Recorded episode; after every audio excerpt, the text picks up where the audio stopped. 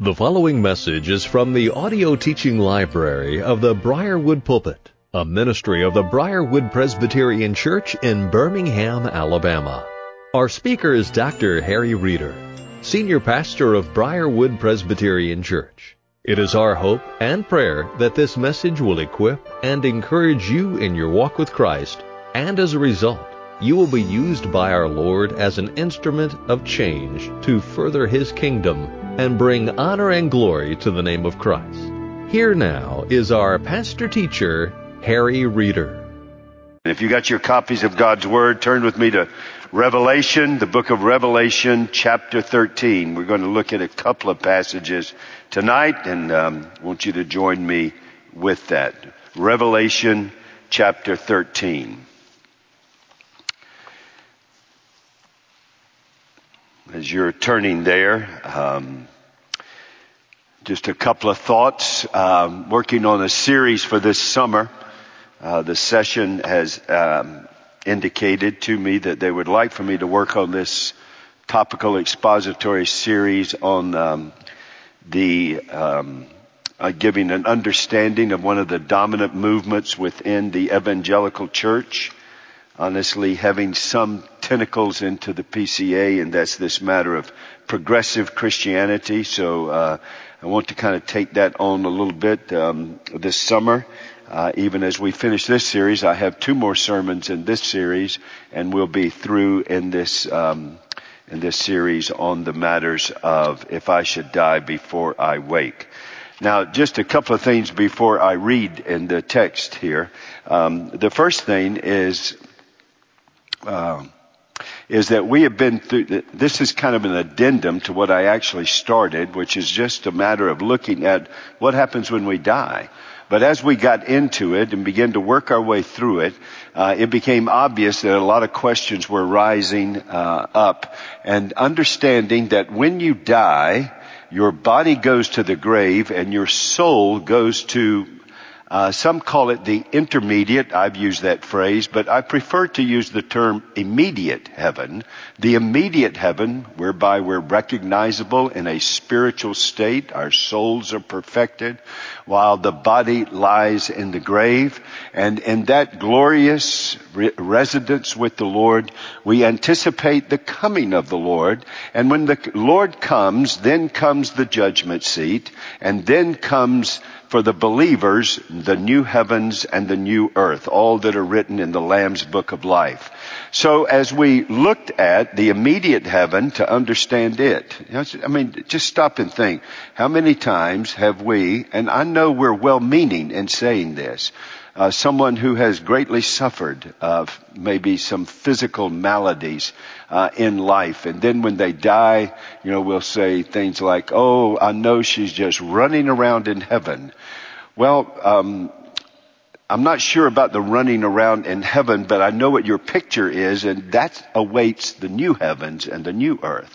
Are they enjoying the presence of the Lord with God's people? Is it recognizable? Is there communication? Is there worship? Is there praise? Yes. But it's not the final state. The body is yet to be glorified. That body is yet to be raised.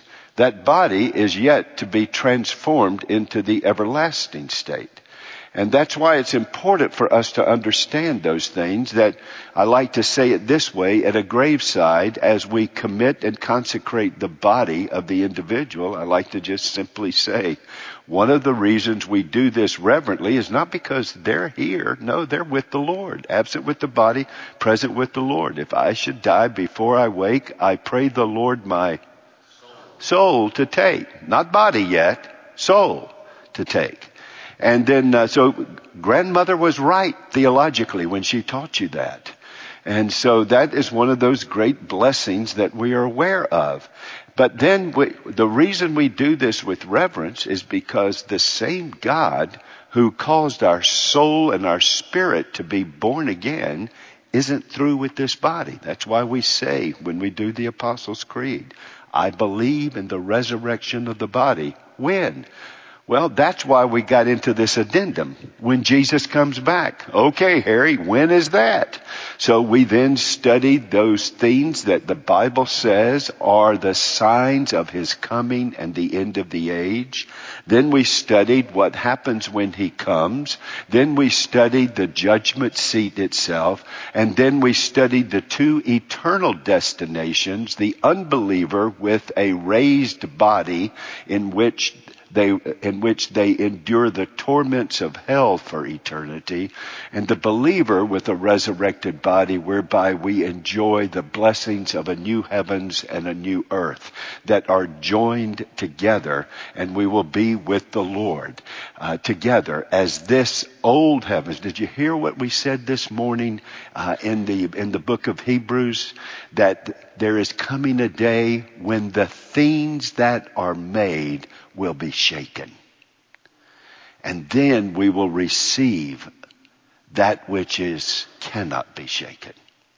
And that's the anticipation. And so it will be, we will have that glorified body whereby we can enjoy the Lord.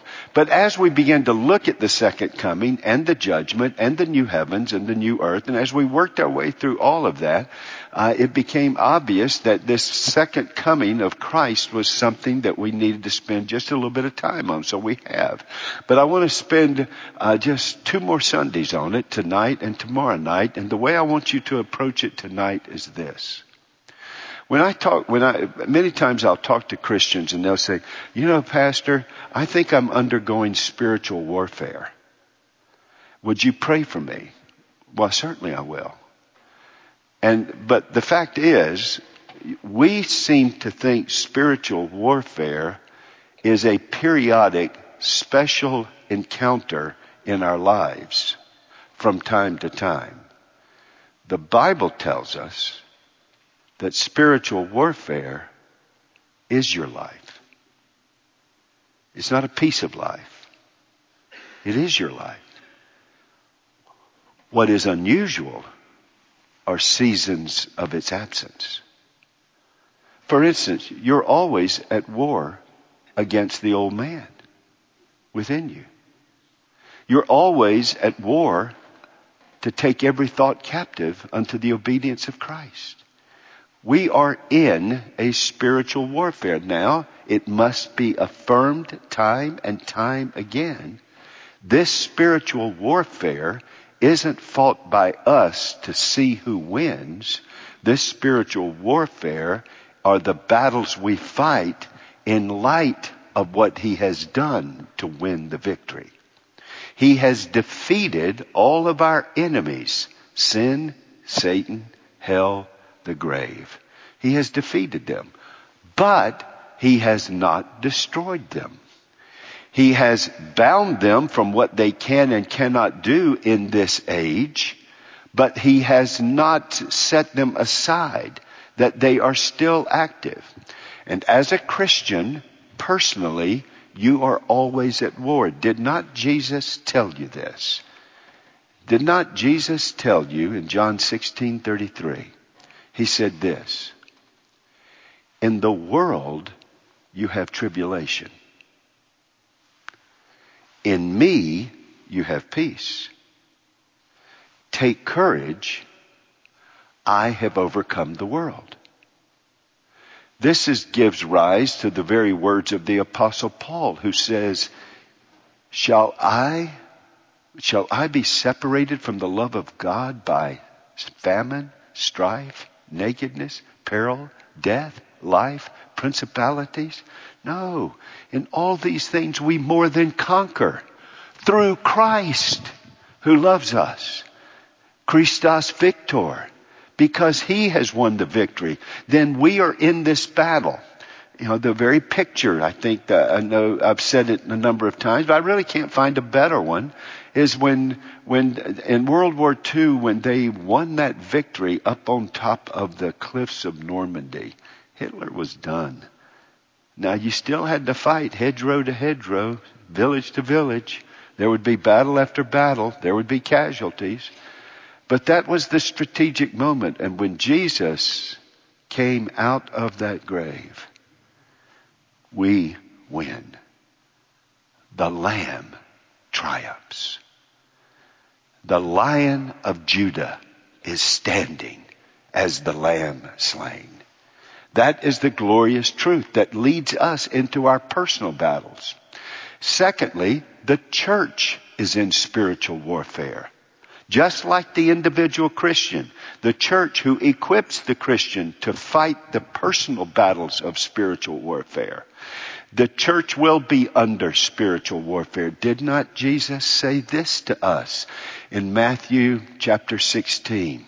He said to, he said to Peter, he said to the disciples, who do people say that I am? And they, and they answered back, uh, well, some, uh, some say you're John the Baptist, Jeremiah, Elijah, one of the prophets. He said, but who do you say that I am? And, and Peter spoke up and said, you're the Christ the Son of the living God. And he said, Blessed are you, Simon Barjona, for flesh and blood has not revealed this to you, but my Father who is in heaven. And then he says, I am going to Jerusalem, and there I will be put to death. He anticipates that great cataclysmic battle for the salvation of souls by the grace of God to the glory of God. And as he says that, and as he declares that, Peter speaks up and um, after this glorious affirmation of what he said, now he's about to get a, he's about to get a rebuke. He steps up and he says, "God forbid!" He pronounces a malediction upon what Jesus just said. And then um, I know some of you are sitting there. Did Peter really think he knew better than Jesus? Yeah. Would you like to know how many times you think you know better than Jesus? Our grumbling reveals it continually. And he's, and Jesus says to him, Simon, Simon, get behind me, Satan. You're doing Satan's work. Satan's the one who wants to keep me from that cross to do that. Satan has, he says, get behind me, Satan. And this is what he says to him. After Peter had made this glorious declaration that he's the Christ, the Son of God, he said, Peter, Blessed are you, Simon Barjona, for flesh and blood has not revealed this to you, but my Father who is in heaven. I say to you, you're Peter. Upon this rock, his people confessing him as the Christ, upon this rock, I will build my church, and the gates of hell shall not prevail against it. There's our victory in Christ, right? Just like as an individual Christian, where's my victory? In the world I've got tribulation, I'm in a battle, but in Christ I have peace, because Christ has overcome the world. Well, the same thing for the church, that we will be assaulted. Why would Jesus tell us that we prevail in Him? Upon this rock I will build my church and the gates of hell shall not prevail against it if in fact Satan and the kingdom of darkness does not try to prevail against the church. And certainly does. The very picture of it is for you right here in Revelation chapter 12. Before we get to 13, I want you to back up and see the scope of this battle against the church. But can I, can I do one more thing for us before, before we get there? I forgot something. Um, before we get there, one more thing I want you to say. In your personal spirit, uh, in your spirit, in spiritual warfare, the church and you personally, both of us, as we engage in personal spiritual warfare and as we engage in spiritual warfare as Christ's church, with our confidence fixed on Jesus, as we do this, here's what we need to remember is that Satan always uses three strategies. They're revealed for you in the Bible. In fact, you're told, do not be ignorant of the snares and the schemes of Satan. He's got three strategies. And uh, let me try to help you with them. He loves to intimidate, imitate, and infiltrate. Those are his three schemes. He wants to intimidate so that we are silent. We retreat. We are, we are fearful because fear paralyzes. He goes about like a roaring lion. Now, secondly, of course, what's your answer to that? Well, I got the Lion of Judah. And he's already defeated this one. This one's, this one's all growl. Jesus is all victory. And so we know that. But that's what Satan wants to do. He wants to intimidate. Secondly, he wants to imitate the wheat and the tares. Man-made religion, cults, and he loves to adulterate and corrupt the professing church of Christ. That's what he enjoys doing. And he loves to imitate biblical Christianity. Thirdly, he loves to infiltrate. He loves to infiltrate churches with grumbling and complaining and gossip and slander in the fellowship. And he loves to infiltrate the leadership of the church. You remember what the apostle Paul said to the church at Ephesus? Upon my departure, savage wolves will come in among you, teaching perverse things and to draw the flock away to themselves. He loves to infiltrate the leadership. He loves to infiltrate. Those are his three schemes. Now, can I take one more step with you in this overview of spiritual warfare? In your personal life, you're always facing an unholy trinity. Satan, the flesh, and the world. Satan, who you do not fear. You do not fear you resist him, he will flee from you. You flee temptation, but you don't flee Satan. Now we get that back. We think we resist temptation. No, you flee temptation. And we think we flee Satan. No, you resist him. And he will flee you for two reasons. One, Jesus has already bound the strong man at the cross. Secondly, greater is he that's in you than he that's in the world. Not greater are you than him, but greater is he that's in you than he that's in the world. That's why, that's why, um, Martin Luther in that great hymn, A Mighty Fortress is Our God, affirmed that Satan was greater than him, but he did not fear because of the Christ who had won the victory and the Spirit who is ours and one little word from God fails him. He only continues this defeated foe until the day Jesus destroys him and death and hell and cast, death and the grave and cast all of that into hell. So what you need to realize is there's Satan, the world, and the flesh. In other words, Satan, your adversary. And the world, that's the assault from the outside, whom Satan uses to intimidate. What's the worst thing the world can do to you? What's the worst thing the world can do to you in the sovereign providence of God? Kill you. When they do, or if they do, it only shortened your journey home. That's all it does. So we face the world and its threats and its and its insanity and absurdity, as I said this morning. And what we do is don't leave the world, but we don't let the world in us. We're in the world, but not of the world. We don't leave the world. We stay in the battle. We stay in the fight. But we also don't let the world in us. And the other part of that unholy trinity you fight, Satan, the world, and the flesh. That's the old man that's still within you. The old man that, that has the audacity every day to try to get back on the throne of your new heart in Christ.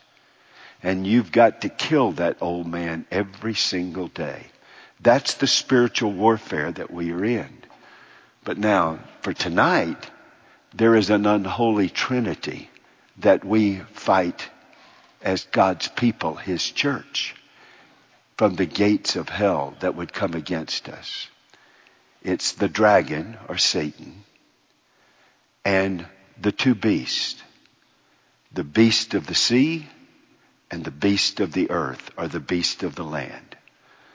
The, the, the, um, the dragon, the beast of the land, sea, and then the beast of the earth are also called the false prophet. Those are the three that we fight as a church. So I want to take just a couple of minutes so we understand them. So do you get what I'm saying in terms of spiritual warfare? When you put all this together, every day in your life, you got a two front war going on. You got a war with your eyes fixed on Jesus, the armor of Christ and the weapons of the Spirit. You've got a war outside of you dealing with the world. And you got a war inside of you killing the old man and living unto Christ. Now what you're about to see is the church is always faced with a two front war. We've got the dragon attacks us with the beast of the sea and the beast of the land or the earth. Now what are they? If you'll take your Bibles and go with me to, let me go ahead and um, give you an overview of what I've just said to you from John's uh, perspective as he writes with the visions. Uh, this is uh, Revelation 12 is a breaking point from chapters 1 through 11, which is kind of like part one of Christ at war for us and the war against us from the kingdom of darkness, and that's described in chapters 1 through 11. And then we come to chapter 12 uh, through um, through chapter 22, which he gives us, he peels it back to let us see more of what's going on in this warfare against the Lamb against the Lamb and against the church. Now look if you would at chapter 12 and verse 1. Now I don't have the time to dig down deep. I do have this series on tape on the book of Revelation, not tape, I, just dated myself again. Um, MP3, 7, 12, 14, whatever it is. Uh, you can get those uh, in the archives. But here is just, I'm going to give you, I'm just going to look at the overview. And a great sign appeared in heaven. A woman clothed with the sun, with the moon under her feet and on her head a crown of twelve stars. She was pregnant and was crying out in birth pains and the agony of giving birth. And another sign appeared in heaven. Behold, a great red dragon with seven heads and ten horns, and on his heads seven diadems. His tail swept down a third of the stars of heaven and cast them to the earth. And the dragon stood before the woman who was about to give birth so that when she bore her child, he might devour it. She gave birth to a male child, one who is to rule all the nations with a rod of iron. But her child was caught up to God and to his throne, and the woman fled into the wilderness where she had a place prepared by God in which she is nourished for 1,260 days. This great apocalyptic book with all of its symbols uses a number of symbols to describe the period of time between the ascension of Jesus and the uh, second coming of Jesus, and this is one of them. It is a period of time in which the church is in the wilderness, uh, the body of Christ that's indwelt by the Spirit of Christ because of the redeeming work of Christ. So what we have here in this text is telling us something that has been in action, has been in action since Genesis chapter 4. Remember the promise. The promise in Genesis 3 was this, that I will give the woman a seed. Now you can immediately see the anticipation of the virgin birth because women don't have seed. But there will be a woman who has a seed. But the focus is not on the woman individual, but the woman that God has established through which the seed would come. The bride of God. His covenant bride. His church. Old and New Testament. Through that church, he will bring the individual woman and he will bring the one who is going to come to set us free. The one who will be bruised in his heel, but who will crush the head of the serpent. So immediately, immediately, does not Satan go to work as Cain and Abel are born?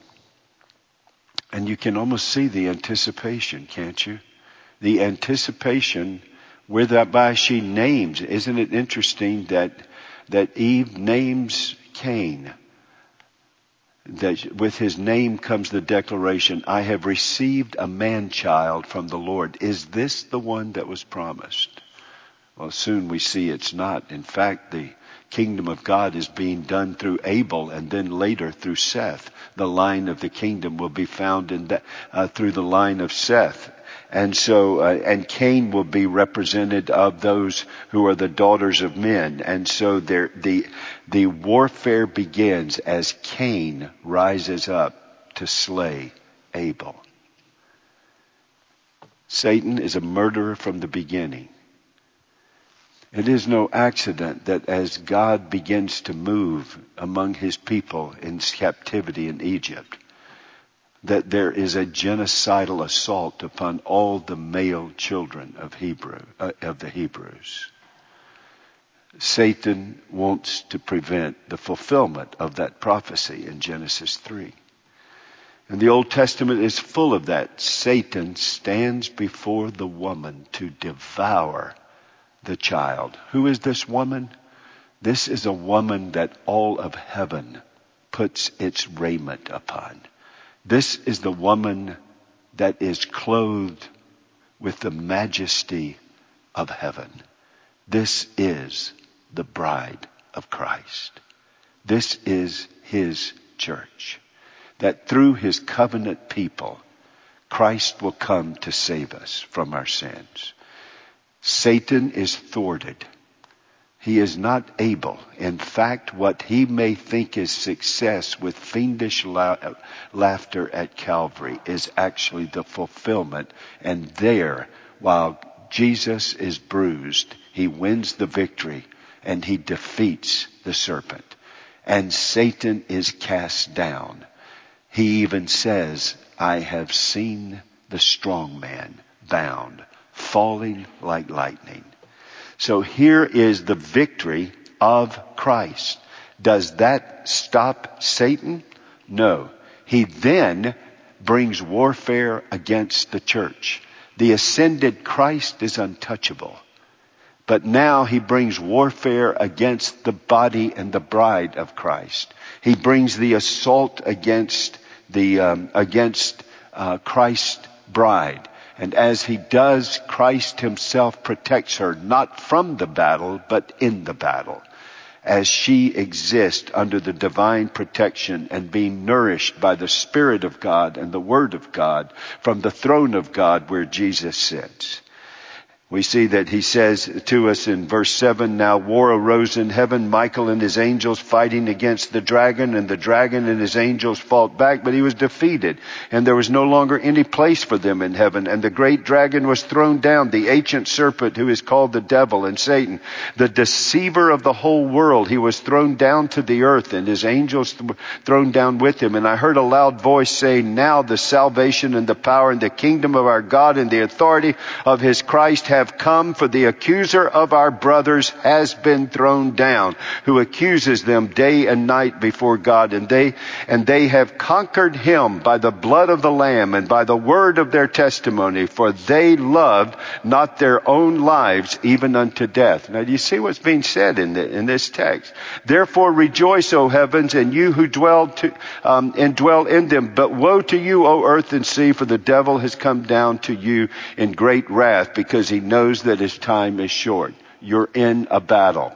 The death struggle, the death, the death, um, uh, efforts of Satan will be uh, directed against the very bride of Christ, against the church of Jesus Christ.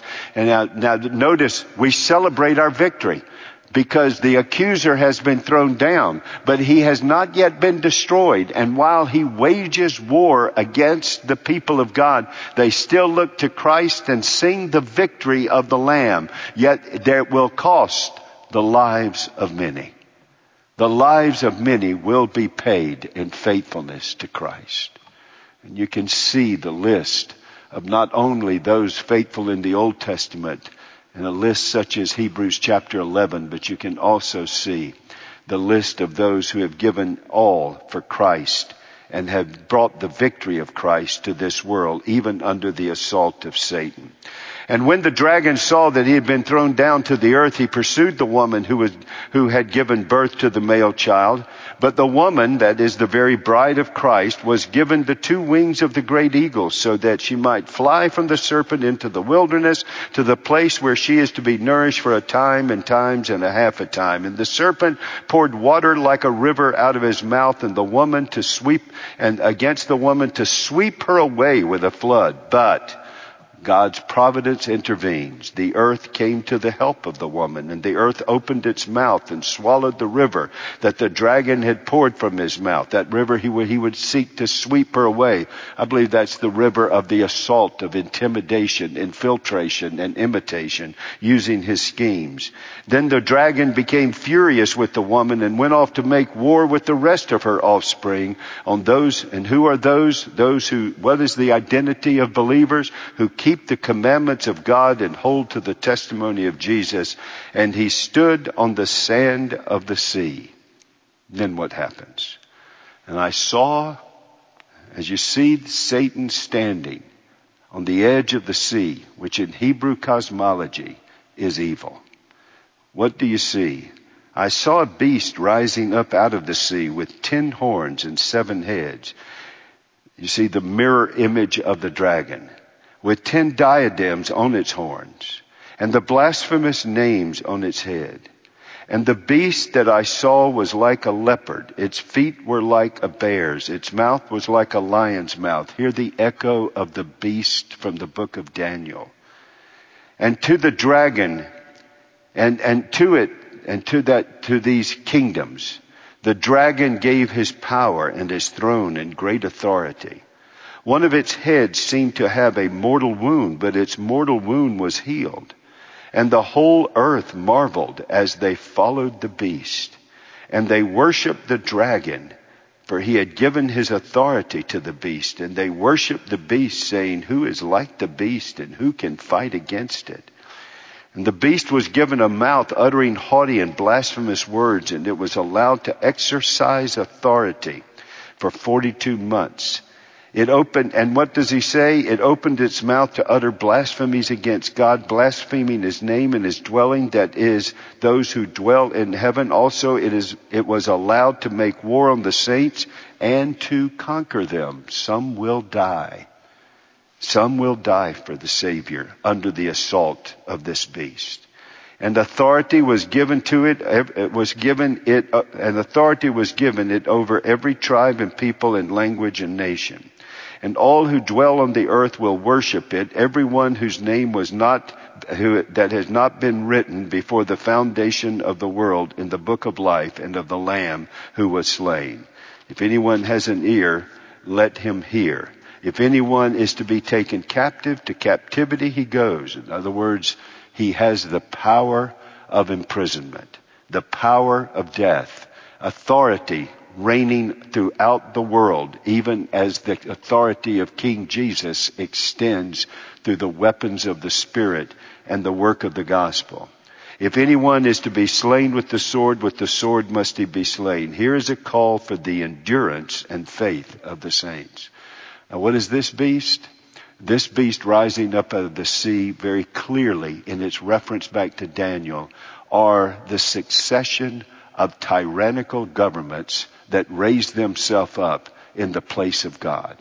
Governments that assume a messianic authority over all the people. That they are to be worshiped. They demand absolute allegiance. One of the most frightening things I've heard recently coming out of Washington was the statement when the Equality Act was passed that Christians cannot appeal to the free practice of religion to maintain the sanctity of sex within marriage and marriage between a man and a woman. That the state will now declare that as bigotry. Therefore, if you want to claim the First Amendment, the free practice of religion, then you'd have to have a religion approved by the government. Now we'll find out who do we worship? Will we have the principled obedience to Christ and worship the Lamb and be willing for the prison and the sword? Or will we demonstrate that we actually don't know the Lamb as we give up the testimony of Jesus for the acceptance of a state that assumes authority over the worship of God's people. That is something that is always before us. We're, and while we're only on the verge of looking at something like this. This has been the rule throughout the years. My goodness, I wish you could have come with me the eight times that I've had the privilege to minister in Uganda and see those believers who existed under the satanic rule of Idi Amin and Obote and to see their faithfulness in such persecution. And you, obviously you see the rise of it as the Bible documents it for us. Here's the Assyrians. Notice, and I'm not going to try to name all of the, the ten kingdoms and the seven di- I'm not going to try to do that. I just don't have time to do that with you. But you see the flow in history, don't you? You see Daniel affirming it. Here come the Assyrians. Here comes the Babylonians. Here comes the Medo-Persians. Here comes the uh, Greeks. Here come the Romans. And then it has continued in succession with fascist governments and communist governments throughout all of the ages. That is the second person of the unholy trinity against the church. And that is the beast of the sea. Tyrannical governments who claim the position of God and the allegiance of all over God. But there's another beast, and look at me with me in chapter uh, chapter 13, verse 11. Then I saw another beast riding out of the earth. It had two horns, like what? A lamb. And it spoke, but it spoke like a dragon. Does that sound familiar? Does anybody remember Jesus, Matthew, I don't have time. I'm having to edit this out. Uh, but, but you go turn and read Matthew 7:14 later. Do you remember Jesus telling us of those who appear like sheep but actually are ravenous wolves. Here is a beast that looks like a lamb, but it does the work of the dragon. It exercises all the authority of the first beast. In other words, it collaborates with the tyrannical government. It exercises all the authority of the first beast in its present and makes the earth and its inhabitants worship the first beast. In other words, this is obviously the apostate church. This is the nominal church in its apostasy that goes into league to support the first beast of assuming a messianic role in the lives of people. We are God. We are your Savior. Instead of government, a gift from God in common grace to restrain sin, here is a, the government begins to assume the position of God, demanding your adoration, your allegiance, and your affection with no qualifications. Not just simply what Christians do as we submit to all valid authority, unless that authority assumes the position of God and command, gives us commands against the commands of God. Then we must obey what? God rather than man.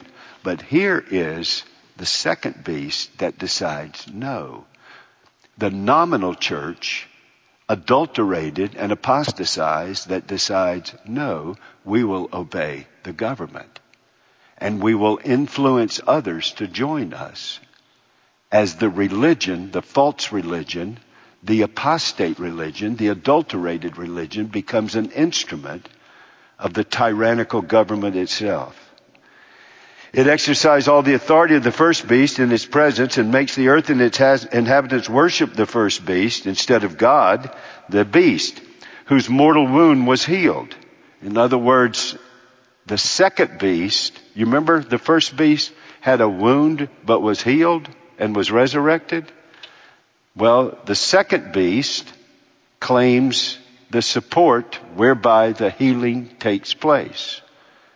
False miracles that will be done to persuade others to serve the tyrannical government. It performs great signs and even making fire come down from heaven to earth in front of people. And by the signs that it is allowed to work in the presence of the beast, it deceives those who dwell on the earth, telling them to make an image for the beast that was wounded by the sword and yet lived. And it was allowed to give breath to the image of the beast so that the image of the beast might even speak and might cause those who would not worship the image of the beast to be slain. In other words, they will dare I use this language? They'll rat out their own and turn them over to the beast to be killed. And then it also causes both small and great, both rich and poor, both free and slave to be marked on the right hand or the forehead so that no one can buy or sell unless he has the mark. That is the name of the beast or the number of its name. This calls for wisdom. Let the one who has understanding calculate the number of the beast for the number of a man and his number is 666. Now, can I just, I, I, know this deserves a lot more treatment than I could give it in four minutes, but I'm going to go ahead and tell you. You see, you've got to see the parallels in the book of Revelation. Here is the unholy Trinity, and here is the triune God. Here is the result of Satan's work in the world, the harlot, the whore, Babylon. Here is the result of the Lamb the bride of Christ. Here is the feast upon the martyrs. Here is the marriage supper of the Lamb. Here is the mark or the seal among God's people on their forehead. Here is the mark on the forehead of those who are not in the book of life. Now, as soon as I say that, everybody, well, you know, they're going to put a chip, you know, in my forehead or into here, all of this. I mean, we begin to have all those discussions. Well, I, I'm sorry, I don't enter into that because I think the, the symbolism is clear. How does Jesus seal you by the Spirit of God? He comes within you, dwells within you, and renews your mind so that you think truth. What will those who follow the beast? They will be committed to futile thinking. Their mind will be captivated by darkness. The lie deceives. And the second beast works hard to religiously promote a false theology in their minds. And will even from the preternatural powers of darkness do signs and miracles that will draw people astray. Well, there's a whole lot more I want to say to y'all tonight, but I'm done because I'm out of time and then I get fired. In fact, uh, uh, I heard there's a trap door that may open up here at any moment. But I will end by summing it up. I've given you this by the Spirit of God through John in the book of Revelation. Now let me give it to you as Paul gives it in 2 Thessalonians chapter 2. I'll only read it for you. Turn in your Bibles to 2 Thessalonians chapter 2. 2 Thessalonians chapter 2. Now to encourage you, we'll be back here next Sunday as we look at the beast, the first and the second beast with the dragon loosed for a while right before Christ returns. What does that look like and what does that tell us? We'll see that next week.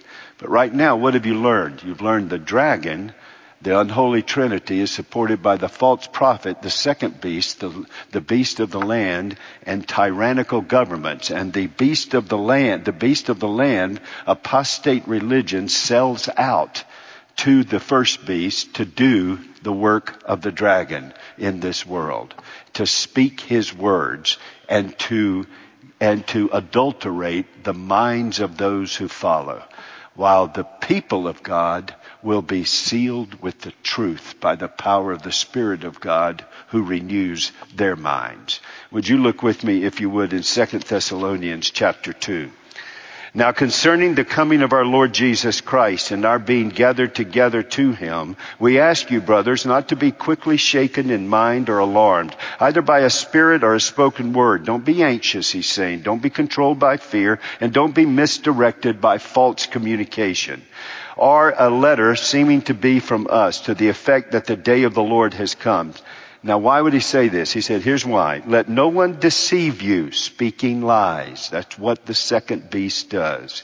Let no one deceive you in any way. For that day, the coming of Christ, will not come unless the rebellion comes first. That's what we'll look at next week.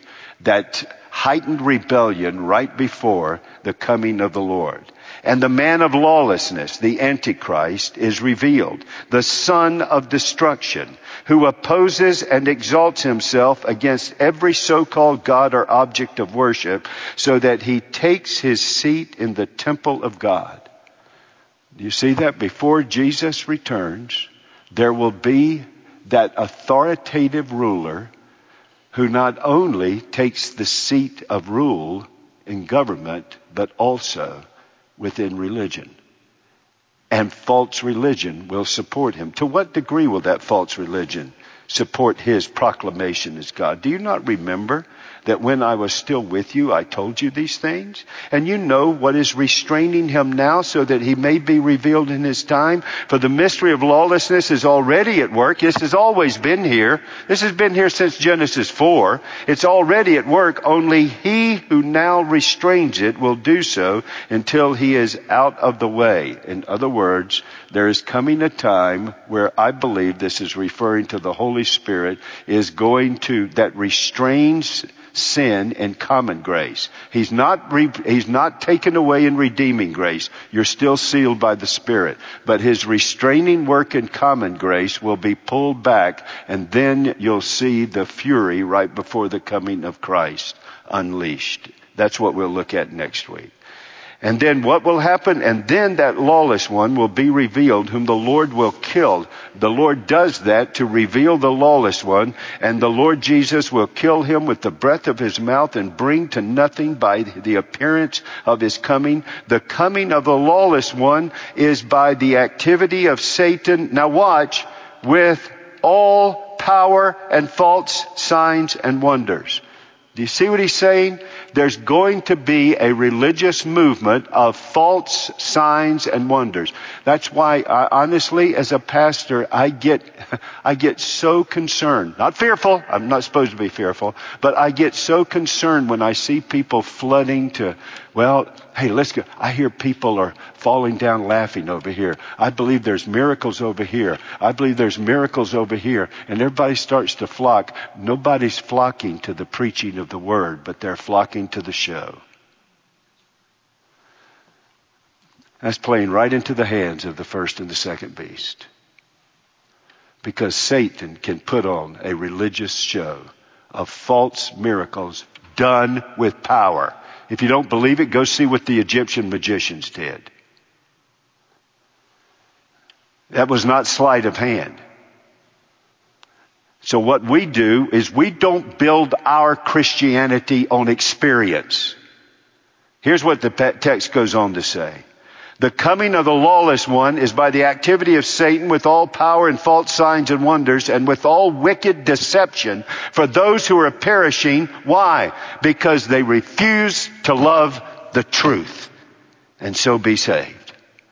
Instead of God's word being the foundation through which experience is evaluated and understood, they attempt to build a Christianity on experience. And you just hook your life right to the second beast when you do that. But God's people, they love the truth. And by the truth, they love their Savior. Therefore, God sends them a strong delusion so that they may believe what is false, in order that all may be condemned who did not believe the truth, but had pleasure in unrighteousness.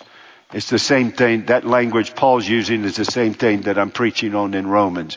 God therefore gave them over to their delusions. If that's what you want, a religious show, it's all out there. I love Pilgrim's Progress when Apollyon says this. Ah, Pilgrim, religion. I love it. I think everybody needs some. True religion and may I say one more thing? Know this isn't even in the sermon, but let me go ahead and say it. Please don't use the phrase Christianity is a relationship, not a religion. No, Christianity is not a religion made by man that says you get a relationship. Christianity is a relationship with Christ that gives you true religion. And it's manifested. So what we love is Christ revealed in His Word. And we're empowered by His Spirit. We're not looking for the next show. We want to see Jesus by faith. We want to hear Jesus by faith. Faith comes from hearing the Word. Let's pray. God, thank you for the moments we could be together. Uh, thank you, O oh God, that your Word um, tells us what to expect, how to prepare for it in Christ, through Christ, that we have battles personally, we have battles to serve you corporately as a church. Would you keep us on mission, on message, and in ministry? And thank you, Jesus, that you use a faithful church to equip believers to remain faithful in their lives. And thank you, Jesus, that you take committed Christians as members of the body of Christ in order to maintain your church faithful in the Spirit, led by the Word, to the glory of the Father in the preeminence of Christ. I pray in His name. Amen. You have been listening to a message by Harry Reeder Senior Pastor of Briarwood Presbyterian Church in Birmingham, Alabama. For more information on the resources available through Briarwood Presbyterian Church, or for more information on the teaching ministry of Pastor Reeder, visit us at briarwood.org or call 205 776 5200.